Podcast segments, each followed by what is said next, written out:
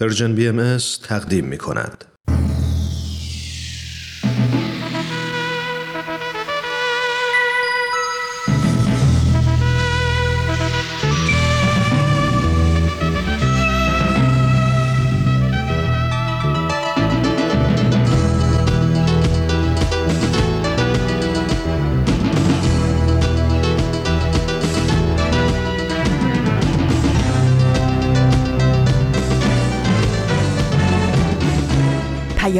دوست.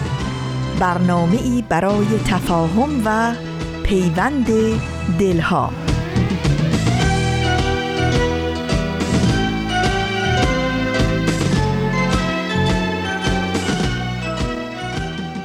دوستان خوبم شنوندگان عزیز وقتتون بخیر. اینجا رادیو پیام دوسته و این برنامه سشنبه های نقره است. من هومن عبدی هستم. و ظرف 45 دقیقه آینده میزبان شما در برنامه سشنبه های نقره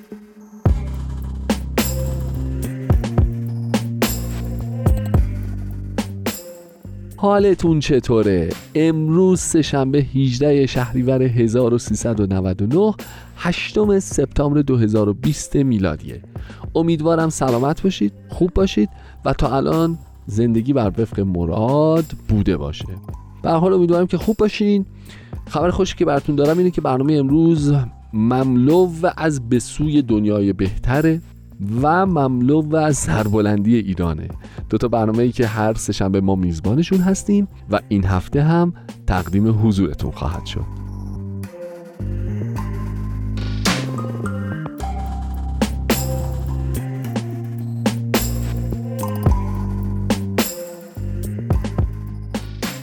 دوستان همونطور که شاید بارها و بارها شنیده باشید اینجا به مناسبت اینکه برنامه سه شنبه های نقره اصلا اتفاقات عجیب و غریب توش نمیافته و اصلا نباید این برنامه رو دست کم بگیرید. یادتون میاد قدیما بهتون چند بار گفتم که اینجا یه تیم تحقیق داره مطالعات می‌کنن تحقیقات عمیق میدانی به عمل میارن گاهی وقتا سوژه های مختلف رو حتی در جامعه تست می‌کنن فقط اسپشیالی به قول خارجی ها برای سشنبه های نقره سفارشی. این تیم تحقیق و توسعه و تفحص و برنامه ریزی و اندیشه و مطالعه ما یک کشف جدیدی کرده در تاریخ که امروز من این رو با شما در میون می‌ذارم و اون هستش که در روم باستان. همونطور که می‌دونید قبل از اینکه مسیحی ها به اکثریت برسن چی بودن تفلک ها؟ اقلیت بودن دیگه. خیلی ساده است. می‌خوایم برگردیم به سالهای یه ذره دور. دورانی که روم باستان سرزمین حکمرانی غیر مسیحیان بوده. تا اینجا قبول؟ اوکی. حالا نکته جالبتری که کشفیات تیم تحقیقات سشنبه نقره کردن اینه که جالب بهتون بگم حتی در همون سالها این قوای حاکمه غیر مسیحی محترم به ایزا و آزار و اذیت مسیحیان میپرداخته. شما شرایط رو ببینید چجوری بوده. یعنی چی؟ یعنی مسیحیان چون تو اون دوره از تاریخ در اقلیت بودن اونا می‌گفتن که قرائت ما از دین درسته ما حال شما رو می‌گیریم پدرتونم در میاریم پوستتونم می‌کنیم این بیچاره رو شکنجه می‌دادن اذیت می‌کردن آزار می‌دادن. گاهی وقتا هم جالبه ها آدم وقتی می‌خونه احساس می‌کنه که مثلا فکر می‌کنه داره راجع به تاریخ 500 600 سال پیش صحبت می‌کنه. گاهی وقتا فکر می‌کنیم شاید داریم راجع به 1500 سال 2500 سال پیش صحبت می‌کنیم گاهی وقتا فکر می‌کنیم که انگار عین همین اتفاق همین امروز که ما داریم راجبش صحبت می‌کنیم داره در چندین نقطه از دنیا میفته متاسفانه. و اینجاست که حالی بعدی به آدم میده. یعنی متوجه میشه ای بابا این همه سال تاریخ و تجربه و انسانیت رو ما پشت سر گذاشتیم ولی باز هنوز همون تجربیات با همون قیافه با همون شکل داره در یک جاهایی از دنیای امروز. در سپتامبر 2020 تکرار میشه. کار ندارم. بعد میگذره و یه چند سالی میگذره چه اتفاقی میفته ورق برمیگرده از اونجایی که همه ما می‌دونیم. اکثریت و مسیحیان در روم باستان به دست می‌گیرن. و حالا چی میشه؟ حالا اینا اونا رو می‌کنن و تلافی می‌کنن. آه یکی یکی صدا می‌کنن. بیا اینجا ببینم. تو بودی آه حال تو می‌گیرم. یادت میاد؟ و کاملا ورق برمیگرده. ولی اتفاقی که مستمرن میافتاده اینکه یا اینا اونا رو شکنجه می‌کردن یا بالعکس یا اینها اونها را آزار می‌دادن یا بالعکس کی آزار می‌داده؟ اون کسی که قدرت حاکمیت داشته. کی آزار می‌دیده؟ اونی که در اقلیت بوده. عجیبه نه؟ خیلی شبیه بعضی جاها در دنیای امروزه. متاسفانه متاسفانه.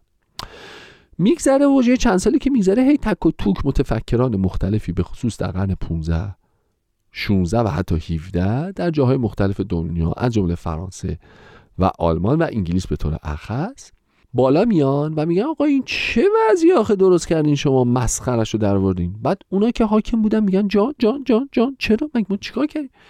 بعد دوباره اینو میگن که خجالت نمی‌کشین. این چه طرز برخورده؟ دوباره اونو میگن جان جان جان جان. چرا؟ مگه چه چه طرز برخورد؟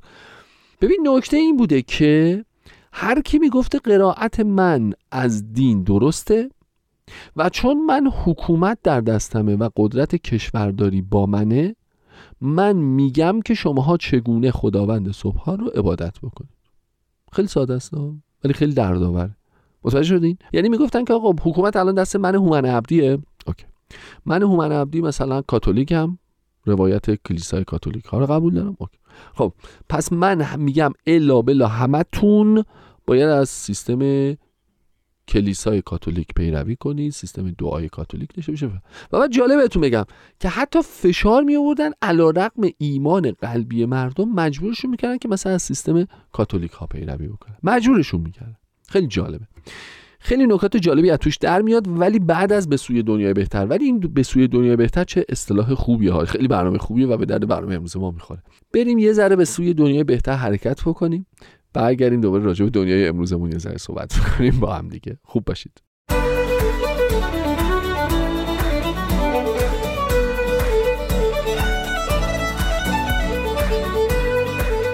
همراهان عزیز Persian BMS سلام. وقتتون بخیر. با یه قسمت دیگه از فصل جدید مجموعه به سوی دنیای بهتر در خدمت شما هستیم. امروز قصد داریم در رابطه با اهمیت کثرت نظرات و عقاید با هم گفتگو کنیم و ببینیم که فرایند مشورت چطوری می‌تونه با حفظ مزایای داشتن عقاید و نظرات مختلف اتحاد و همبستگی رو هم ایجاد کنه.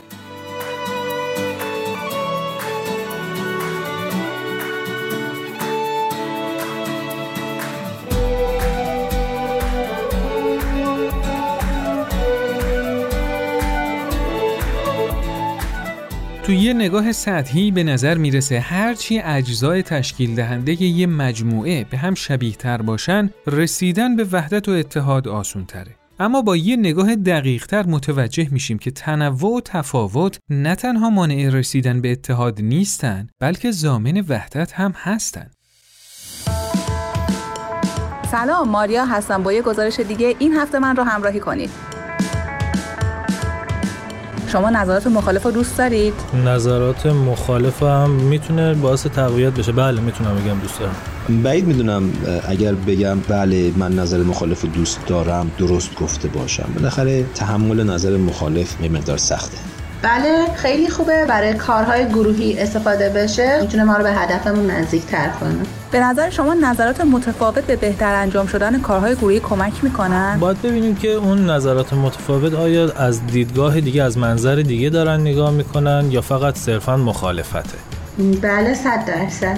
بله چون ما یک نگاه داریم از یک زاویه به یک مسئله نگاه می‌کنیم. بله. خودتون از اون آدمایی هستید که همیشه با نظر بقیه موافقه یا اینکه دوست دارید بقیه نظرتون رو بشنون. مسلما من هم دوست دارم تا نظرم رو بشنون. خب دوست دارم بقیه نظرم بشنون. من دوست دارم بقیه نظرمو بشنون چیکار می‌کنید که بقیه نظرتون رو بشنون؟ منتظر میمونم که نظرات دوستان رو بشنوم. من هم در کنار اون نظرات نظرات خودم رو میگم. خب مسلما اول نظرات اونها رو گوش میدم به نظرات اونها احترام می‌ذارم. خب متقابلا وقتی که توی یک فضای مشورتی احترام متقابل گذاشته بشه خب من هم نظرات بقیه رو میشنوم و اونا هم به همون شکل رفتار خواهند کرد. دوست دارید با آدمای همکاری کنید که با نظر بقیه موافقن یا آدمایی که به نظر خودشون خیلی اهمیت میدن. نه مسلما دوست ندارم با آدمای کار کنم که به نظر خودشون خیلی اهمیت میدن. ولی دوست دارم بشنوم که چی میگن. هیچ کدوم. دوست دارم با کسانی کار بکنم که به نظرات دیگران هم احترام می‌ذارن.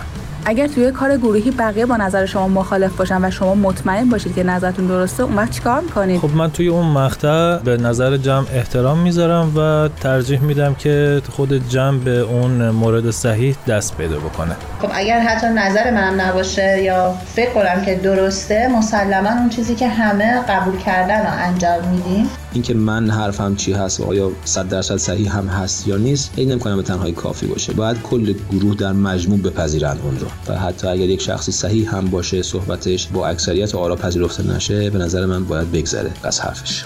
ممنون از اینکه من رو با گزارش این هفته همراهی کردید. تو کارای گروهی دو یا چند نفر با همدیگه برای رسیدن به یه هدف مشخص جمع میشن. این افراد تفکرات و مهارت‌های متفاوتی دارند که بر مبنای اون توی بستر مشترک برای رسیدن به هدف گروه تلاش می‌کنن. تجربه ثابت کرده که نتایج کار گروهی همیشه چیزی بیشتر از مجموع کار کرده تک تک افراد اون گروهه.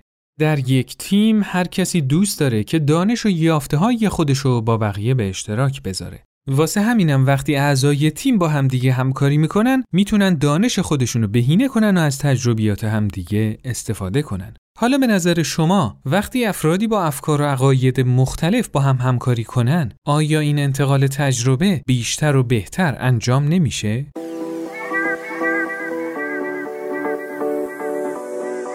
از شما بیاموزیم مینا سالهاست که توی سازمان غیر دولتی به صورت داوطلبانه مشغول کاره. اونا سعی می‌کنن به خانمهای سرپرست خانوار کمک کنن تا شغلی پیدا کنن که هم از نظر مالی تأمین باشن و هم بتونن به مسئولیتاشون توی خانواده برسن. مینا بعد از سالها کار کردن توی این گروه پرتجربه ترین فرد مجموعه است و به قولی امور روی انگشت اون میچرخه. در طول این سالها افراد مختلفی برای همکاری با مجموعه داوطلب شدن و مینا همیشه به اونا تو کاراشون کمک کرده. مینا با تجربه بالایی که داره خیلی سریع تصمیم گیری، برنامه ریزی و کارا رو مدیریت می‌کنه. تازگی ها یه عضو جدید به نام متین به گروه اضافه شده. اون 20 سالشه و خیلی شور و اشتیاق داره و ذهنش پر از ایده و پیشنهادهای مختلف برای کار مجموعه است. اون تو جلسات مشورت گروه شرکت می‌کنه و برخلاف بقیه اعضا که منتظر نظرات مینا هستن می‌خواد نظراتش شنیده بشه و کاری که به نظر خودش درسته انجام بده. مینا تو چند سالی که مسئولیت هماهنگی گروه رو داشته با همچین موقعیتی مواجه نشده بود. از طرفی متین رو دوست داره و معتقده که باید از نیرو و انرژی اون استفاده کرد. اما تا قبل از ورود متین هیچ مشکلی نداشتن و مینا به هیچ وجه دوست نداره نظم کارا به هم بخوره.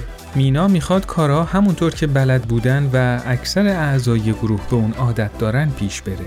این فکر عاقلانه تری به نظرش میاد.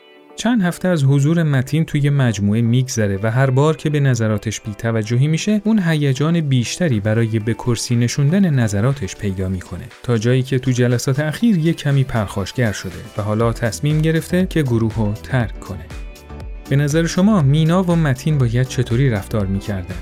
مشورت چطور می‌تونست به این مشکل کمک کنه؟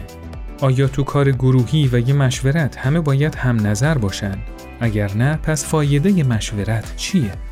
با هم نظرات شما دوستان عزیز رو میشنویم.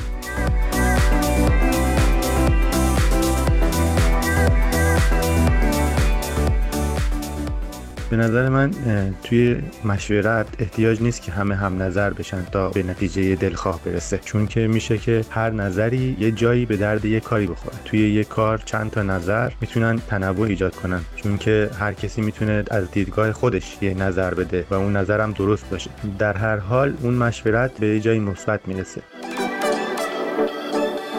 من فکر می‌کنم اعضا می‌تونن در پایان مشورت به یک توافق نظر برسن ولی نه به این معنی که تمام نظرات یکسان بشه چون که این امکان نداره چون تفکرات متفاوته و در نتیجه نظرات متفاوت خواهد. ولی اعضا می‌تونن رأی گیری کنن و ببینن که رأی اکثریت چی هست و همه از اون رأی اکثریت مطابقت کنن. با این مطابقت از اکثریت فداکاری از خودشون نشون میدن و اتحاد رو در جمع حفظ می‌کنن. ممکنه که افراد نظریات مختلفی داشته باشند ولی این اصلا مانعی نداره چون از تصادم این افکار بارق حقیقت میدرخشه. مسئله مهم اینه که هر کسی باید بدونه حق همه هست که در این مشورت شرکت کنند و آنچه که به نظرشون می‌رسه بیان کنند.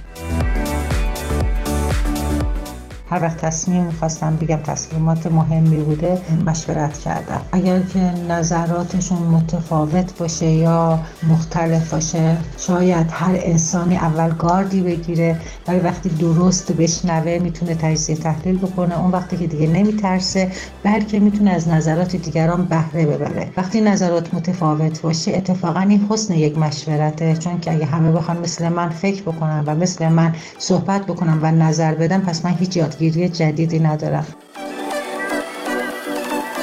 خیلی موقع پیش اومده که خب ما خیلی چیزا شاید خودمون بتونیم تصمیم خیلی خوبی هم در موردش بگیریم ولی برای برنامه خیلی کوچیک پیش پا افتاده نتونستیم تصمیمی بگیریم و نظرات دیگران بهمون کمک کرده. یه وقتی خب توی یه موقعیتی هستیم که واقعا لحظه آدم فکرش نمی‌رسه. یا فکر بهتری هم هستش از فکر خودمون. از قدیم هم گفتن که توی هر کله یه فکری هست. خیلی خوبه که اگه آدم البته با اهلش و با آدمی که فکر خوبی داشته باشه کلا آدم درستی باشه آدم مشورت کنه با هر کسی هم نه همراهان عزیز امروز در خدمت خانم دکتر رویا ایمن روانشناس محیط کار هستیم. خانم دکتر خیلی ممنون که دعوت ما رو پذیرفتید. خیلی متشکر که دعوتم کردیم. خانم دکتر اولین سوال من اینه که وقتی تصمیم می‌گیریم یه تیم تشکیل بدیم ده. بهتره که اعضای اون افکار و نظراتشون نزدیک به هم باشه یا متنوع؟ خب طبیعتا وقتی که می‌خوایم مشورت کنیم می‌خوایم از دیدهای مختلف مسئله رو بررسی کنیم. راستش رو بخواین آسون تر اینه که همه با ما موافق باشن وقتی که مشورتی واقعا نمی‌خواد فقط تاکید در اینکه حرفی که می‌زنی خوبه و کاری که می‌کنی درست. اونم جایی داره برای خودش. ولی وقتی که مسئله خیلی حساس و مهم هستش ما می‌خوایم که همه جنبه هاشو بررسی کنیم. در نتیجه به نظر من باید گروه هر چی میشه افرادش تفاوت با هم داشته باشن از همه جنبه ها هم از جنبه های اطلاعاتی هم از نظر سنی برای اینکه هر سنی یه دید تازه ای داره هم از نظر جنسی زن و مرد بودنشون هم از نظر فرهنگی. خلاصه هر چی تفاوت بیشتر باشه اون بررسی کاملتر خواهد بود و اون دید آخر بیشتر می‌تونه اگه حقیقتی هست واقعا به اون حقیقت برسه. خب این تفاوت افکار همیشه نتیجه مثبت نداره چون بعضی وقتها یک یا چند نفر نظرشون متفاوته و هیچ جوره با گروه هماهنگ نمیشن. وقتی یه همچین اتفاقی بیفته و همه با هم هماهنگ نباشن نمی‌دونم به مشکل بر نمی‌خوریم؟ البته به مشکل بر می‌خوریم. یعنی اصولا وقتی افراد دیدهای مختلف دارن خیلی واضحه که یه مقدار اختلاف به وجود میاد. موضوع اینه که چجوری ما با هم برخورد داریم. اگر به هم احترام داشته باشیم. یعنی اصولا معتقد باشیم که ما می‌خوایم با هم کار بکنیم. هم هم علاقه داشته باشیم. یه چیزی که من همیشه پیشنهاد می‌کنم این که قبل از اینکه گروه شروع به کار بکنه یه مقدار آشنایی با هم داشته باشه. مثلا چه می‌دونم اول یه شامی با هم بخورن خودشون رو معرفی کنن از گذشتهشون بگن از تجربیاتشون بگن.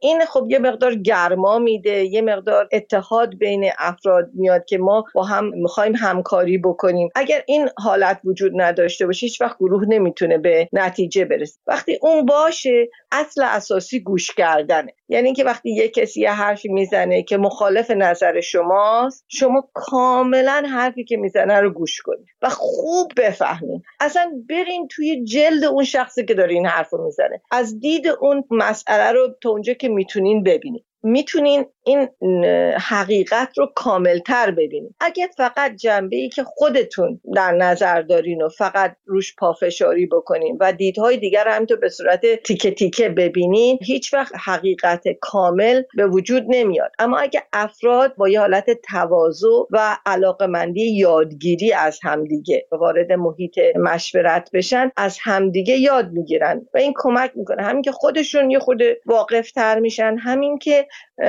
می‌تونن وقت به مسئله بهتر برسن و از دیدهای مختلف برسن. اینه که بله این مسئله خیلی سخته و مسئله اینه که ما وقتی که نظرمون رو میدیم پافشاری روی نظر خودمون می‌کنیم. تا اینکه ببینیم اونای دیگه چرا نظرشون با ما فرق داره؟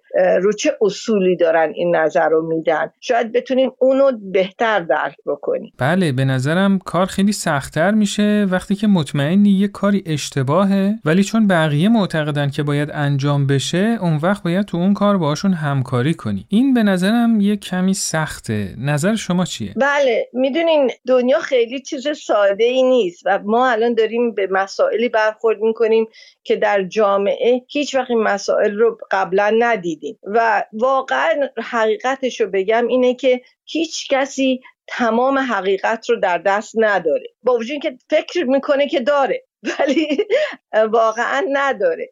و در نتیجه اگه توی گروه چه می‌دونم مثلا هشت نفر به یه طریق فکر می‌کنن و ما دو نفر هستیم که به یه طریق دیگه فکر می‌کنیم بعضی وقتا اینو به صورت یک آزمایش باید در نظر بگیریم و همراهی بکنیم با گروه. برای اینکه وقتی که همراهی کردیم خودش نتیجهش رو نشون میده. اگر اشتباه بود اشتباه خودش روشن میشه. خیلی هم بعضی وقتا زود روشن میشه و گروه دوباره برمیگرده و دوباره نظرسنجی می‌کنه با همدیگه مشورت می‌کنن و شاید هم دوباره به همون نکته ای که شما می‌خواستین اول کار برسن برسن. اینه که وقتی که شما یعنی یه موقعیتی هستی یعنی یه گروهی هست که بعضی وقتا یه شخصی خیلی مصر هست به نظر من دو راه داره. یکی اینکه اونی که در اکثریت نیست کوتاه بیاد به اصطلاح یکی هم که اکثریت گوش کنند به تمام دیدهای مختلف. برای اینکه اگه همیشه اکثریت ببرن به اصطلاح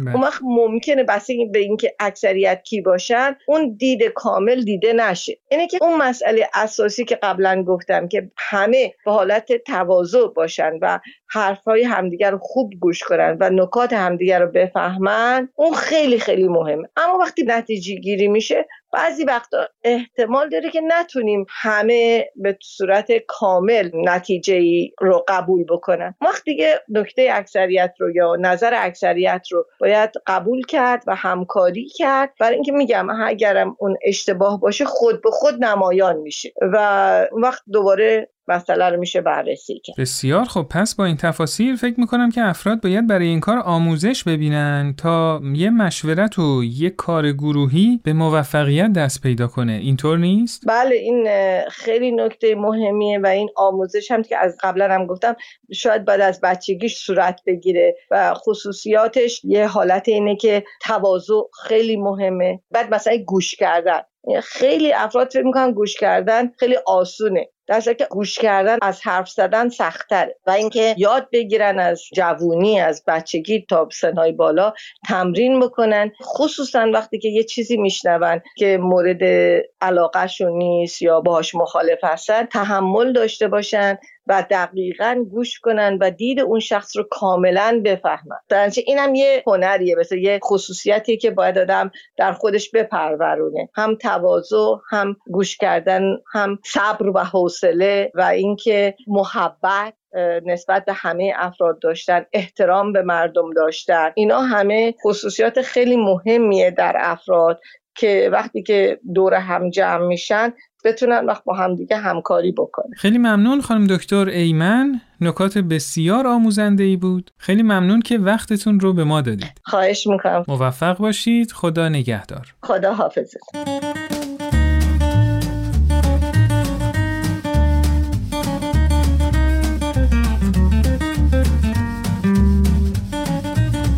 مشورت ابزار مهمیه که در اختیار ماست و باید قابلیت های اونو بشناسیم.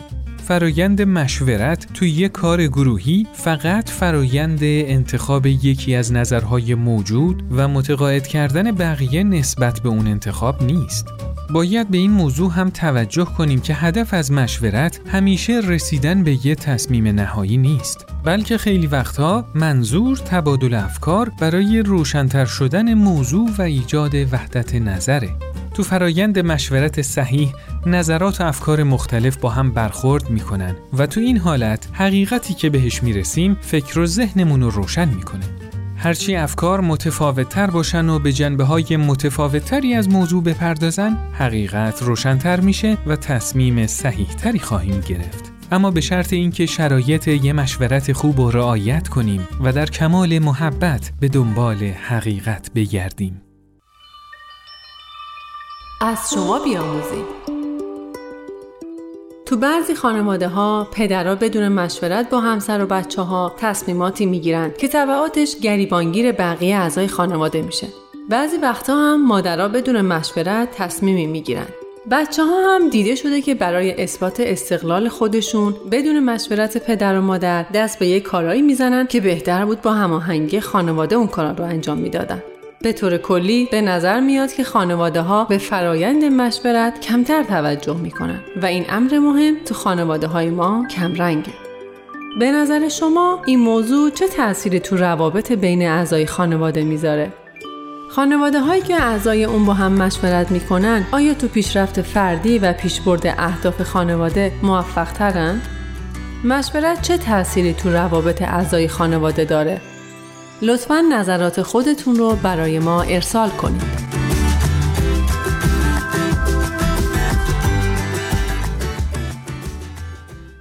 خب این قسمت از برنامهمون هم به پایان رسید. تو قسمت بعد موضوع مشورت رو در بستر خانواده بررسی خواهیم کرد و در رابطه با تأثیرات فرایند مشورت در خانواده به همراه خانم دکتر نیکل جعفری با هم گفتگو خواهیم کرد. شما می‌تونید این برنامه را تو هر کدوم از اپلیکیشن های پادکست خان زیر اسم Persian BMS subscribe کنید تا به محض آپلود کردن قسمت جدید با خبر بشید. ضمنا از طریق ID contact at sign Persian BMS contact در تلگرام و صفحه اینستاگرام و فیسبوک Persian BMS می‌تونید نظرات خودتون رو برای ما ارسال کنید. ما تلاش می‌کنیم که با شما قدمی هر چند کوچیک به سوی دنیایی بهتر برداریم. شاد و پرتوان باشید.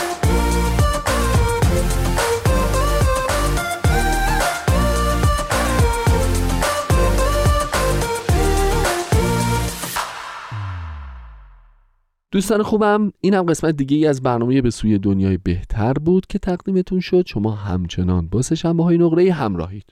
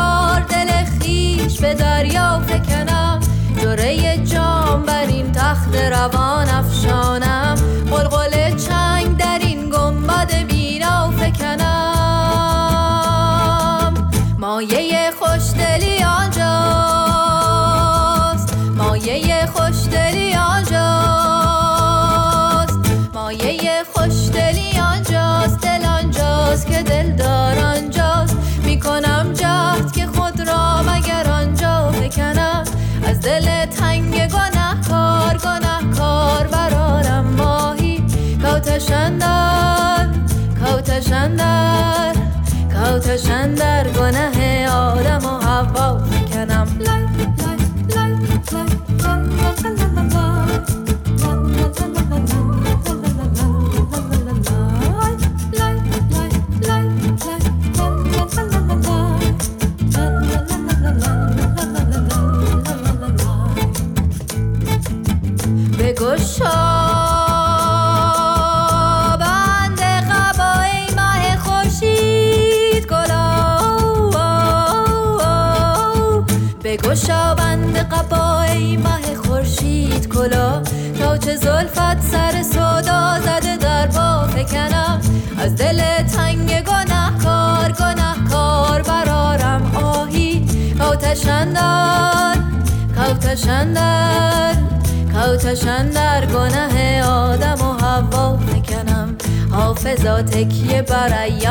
چو صحو است و خطا. من چرا اشرت امروز به فردا فکنم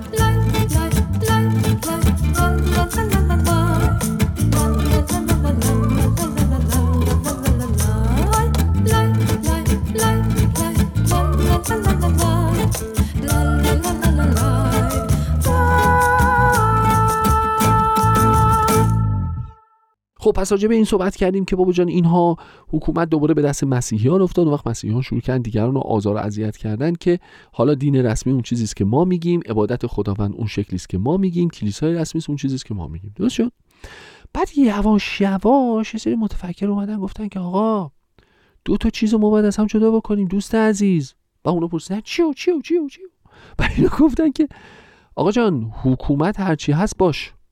شما چیکار داری دین چیه؟ دین بقیه چیه؟ شما حکومت رو از دیانت جدا کن دوست عزیز. شما حاکمی به هر دلیلی نوش جونت. حکومت رو بکن. ولی اینکه تو هر دینی داری بقیه کشور ملت برو بیا این همه آدم ناچار حتما اون داشته باشه. کی هم چه زده؟ کجا؟ یعنی خیلی این حرفا می‌زدن. ولی کجاش با عقل جولم شما دینت محترمه برای خودت. مردم هم دینشون محترمه برای خودشون. این یک دو. نکته دوم یواش یواش دنیا به این نتیجه رسید که آقا جان ما باید ظرفیت رو ببریم بالا. یعنی چی؟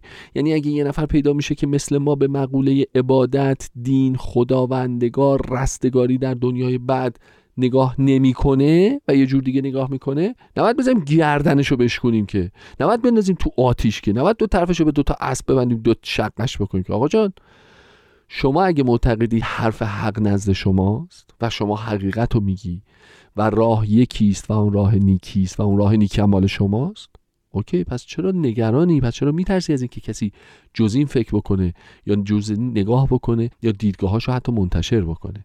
بنابراین یک کلمه اختراع شد دوستان. یک کلمه اختراع شد به نام تساهل. یعنی اومدن گفتن آقا ما اگر دین داریم ما اگر خدا رو قبول داریم ما اگر می‌خوایم که همه مردم به رستگاری برسن باید تساهل داشته باشیم.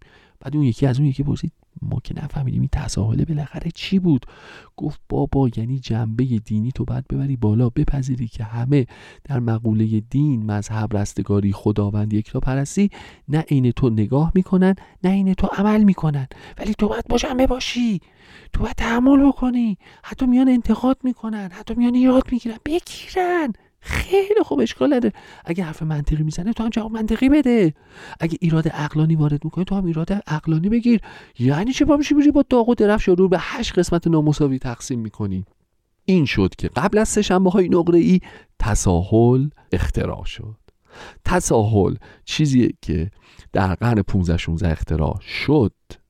ولی هنوز خیلی از ماها سرمون رو می‌کنیم زیر برف یا زیر متکا. به رو خودمون نمیاریم که اختراع شده. چه آدمایی هستیم ما؟ ما هستیم آدمایی تو این دنیا و متاسفانه هنوزم زیادیم که به رو خودمون نمیاریم. مثلا یه همچین چیزی وجود داره. میگیم دین آن است که من می‌گویم. قرائت دینی آن است که من می‌گویم.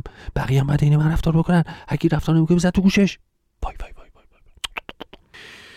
آدم از باز تکرارش هم رعشه بهش میفته چه دنیای عجیبی داریم ما. قربان خانم ها آقایان عزیزان ما نگاهمون سربلندی ایرانه. میگید نه؟ برنامه بعدی رو خوش بشنوید.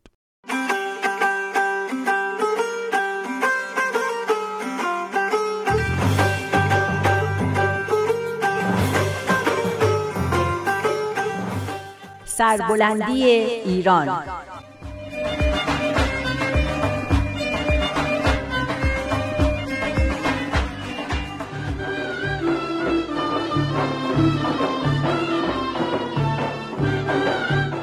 تهیه کننده و کارگردان امیر یزدانی خب سمیه جان داریم کتاب سربلندی ایران رو می‌خونیم و اینکه ایران از چه راهی به پیشرفت و سربلندی می‌رسه تا حالا چیا خوندیم و به کجاها رسیدیم؟ جونم برات بگه که از بحران مدنیت در ایران تصاوی حقوق زن و مرد رفع تعصبات استقامت سازنده اطمینان به آینده درخشان ایران و نقش خانواده در پیشبرد تمدن بشری گفتیم و رسیدیم به بحث ثروت و عدالت. قبول نیست که اینطوری راحت فهرست کتابو بذاری جلو تو از روش بخونی یا؟ این مباحث باید طوری تو ذهنمون جا بیفته که هر جا فرصتی به دست اومد بتونیم دربارهش صحبت کنیم و آدما رو از این مسائل باخبر کنیم. بله می‌دونم. در واقع خوب که فکر می‌کنم می‌بینم اینا هر کدوم یه تیکه از پازل پیشرفت و ترقی ایرانه. همش در کنار هم تصویر آینده ایران رو می‌سازه. آفرین. این تشبیهت خیلی قشنگ بود. تیکه های پازل. اگه یه تیکش نباشه یا سر جای خودش قرار نگیره تصویرش درست در نمیاد. دقیقا. تعصب و تبعیض نمی‌ذاره زن و مرد در کنار همدیگه قرار بگیرن و خانواده موفقی رو تشکیل بدن که اساس خیلی چیزا مثل احترام به قانون و مشورت و مردم سالاری و تعلیم و تربیت توی اون گذاشته میشه و بعد به جامعه می‌رسه. آفرین. این تعالیم مثل تارای رنگی مختلف میمونن که وقتی با هم بافته میشن اون نقش اصلی رو به وجود میارن. همه این نخها لازمن. دیدم توی تشبیه خوبی کردی. گفتم منم یه تشبیه بکنم. من دارم به این فکر می‌کنم که پیام اون دفعه گفته بود که حتی ثروت و عدالت هم اساسش تو خانواده گذاشته میشه. به خاطر بینش هایی که تو بچه ها ایجاد می‌کنه همون بینش ها که گفتی خیلی مهم من از پولم بیشتر میارزن چیا بودن؟ اولیش اهمیت کسب علم و دانش بود. بعد اشتغال مجدانه و صادقانه به صنعت و حرفه‌ای که برای جامعه مفید باشه. خیلی خوشم میاد از این عبارت. هم مختصره هم خیلی مفیده. مثل یک کپسول قوی و موثر مجدانه و صادقانه. اون همراه با روح خدمت هم یادت نره. اینکه آدم در هر شغلی که داره نیت و هدفش باید خدمت به مردم باشه. آهان این میشه مثلث موفقیت اقتصادی. جدیت صداقت روح خدمت. جوابم میده. همونطور که 160 ساله برای بهایای ایران که هدف انواع حمله و تبعیض و محدودیت بودن جواب داده. اینو گفتی که دیگه من نگم نمیشه وقتی اینا تو چارچوبی گذاشته بشه که هدف ما از زندگی و جایگاه مسائل مادی توی اونه همه چیز درست در میاد این بینشیه که باید تو خانواده ها شکل بگیره آره اینجا هم نوشته پاراگراف دوم از صفحه 49 خانواده محیط مناسبی است که در آن فضایل اخلاقی لازم برای نگرشی صحیح نسبت به منابع مالی و استفاده از آن می‌تواند شکل بگیرد. پرتو تازگی ها به فکر افتادم که برای کمک به سربلندی ایران زودتر تشکیل خانواده بدم. حالا نمی‌خواد اینقدر فداکاری کنی. به خانوادهایی که از قبل تشکیل شدن هم می‌تونی کمک کنی یا باشه پس بریم سر پاراگراف بعدی. این پاراگراف میگه برای رسیدن به هر هدفی وسیله و اسبابی لازمه اما آدم نباید وسیله رو به جای هدف بگیره پول و ثروت هم تو زندگی وسیله است نه هدف کسب ثروت هم وسیله که هدفش مسائلیه مثل تأمین معیشت و ترقی خانواده خدمت به جامعه تلاش برای ایجاد مدنیت جهانی و خلاصه فراهم کردن زمینه برای رشد و شکوفایی روح انسانی. آره. اینا خوبه. پاراگراف بعدی که همون جمله مشهوره که هدف وسیله رو توجیه نمی‌کنه. بله. هر چقدر که هدفت خوب باشه نمی‌تونی برای رسیدن به اون از وسایل نادرست استفاده کنی. خلاصه از راه ظلم و بیعدالتی و دزدی و فساد نمیشه به هدفهای خوب رسید. من همیشه این بحث که میشه یاد جانوارجان میفتم تو بینوایان. گاهی وقتا مجبوریم بین بد و بدتر انتخاب کنیم. یه کار بد کوچیک می‌کنیم برای جلوگیری از یه اتفاق بزرگ بدتر. یعنی مثلا مثل جانوارجان نون بدزدیم که از گرسنگی نمیریم؟ اما این دقیقا حرفیه که وقتی سیاست مدارا گیر میفتن و کارهای خلافشون رو میشه می‌زنن. همیشه ظلم و بیعدالتی اینطوریه که توجیه میشه. یه نمونهش رفتاریه که با مردم افغانستان تو کشور ما میشه. بهونهشون هم اینه که به خاطر مردم ایران این محدودیت ها یا تبعیضا رو اعمال می‌کنیم. یعنی تو میگی جانوار جان باید از گرسنگی میمردم و نون نمیدوزید؟ این دیگه خیلی خشک مذهبیه. به نظر من باید دنبال یه راه حل دیگه میگشت. تو همون بینوایان هم جان به خاطر همین دزدی یه عذاب می‌کشه و فرار می‌کنه. آسونتر نبود که همون اول به جای رفتن به سراغ آسونترین کاری که به فکرش رسیده بود یه کمی بیشتر فکر می‌کرد و یه راه حل بهتر پیدا می‌کرد؟ اما خیلی وقتا هیچ راه دیگه این نیست. به نظر من همیشه راه دیگه هست.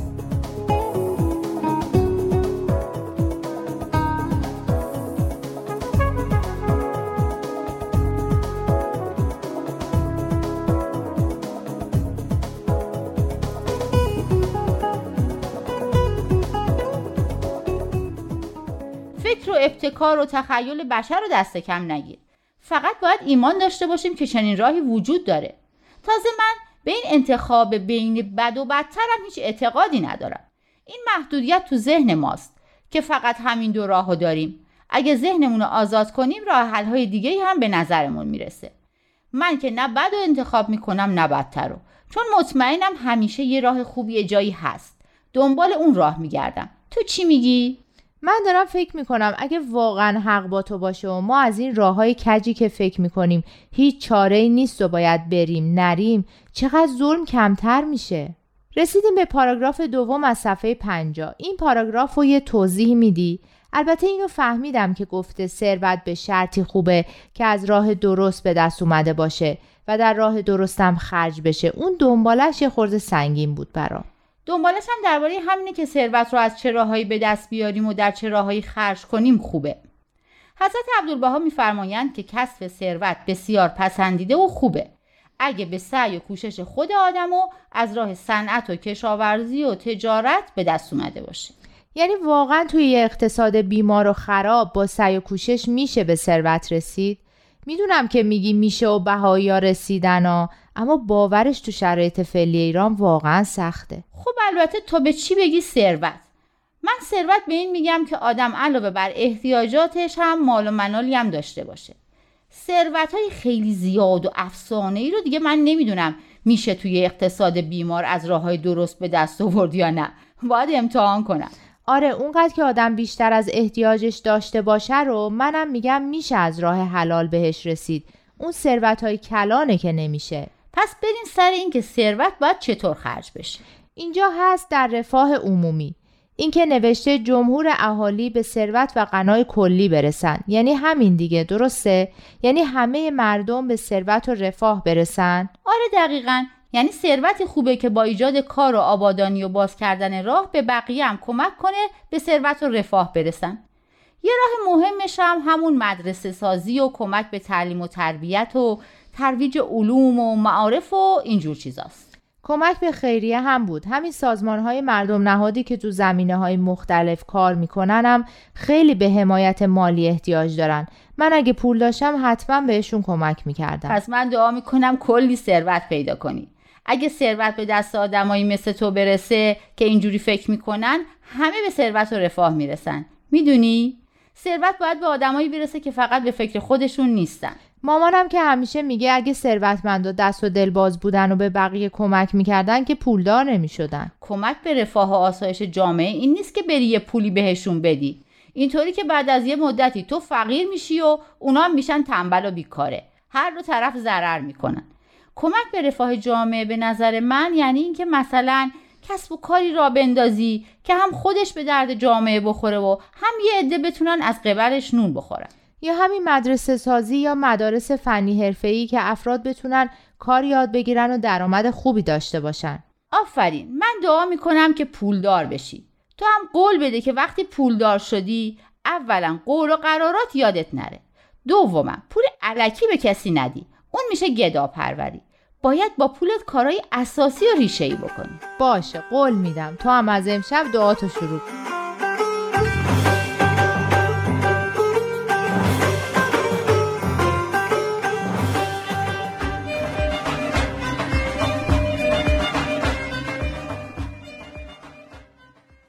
دوستان عزیز برنامه زیبای سربلندی ایران رو شنیدیم با هم. مطمئنم که شما هم مثل من از شنیدن این قسمتش لذت بردید.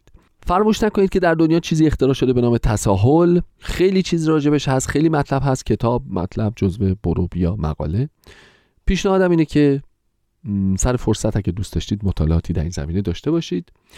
یه متفکر بوده در فرانسه به نام پیر بیل که خیلی خیلی خیلی خیلی نظرات جالبی در مورد تساهل مطرح کرده و به طرز عجیبی وقتی ما میخونیمش همونطور که گفتم باز یاد حال و روز این روزهای خیلی از کشورها و خیلی از دولتها و خیلی از اتفاقاتی که داره در دنیای اطراف ما میفته میفتیم علیرغمی که مال قرن 17 هم بوده این مرد بزرگ.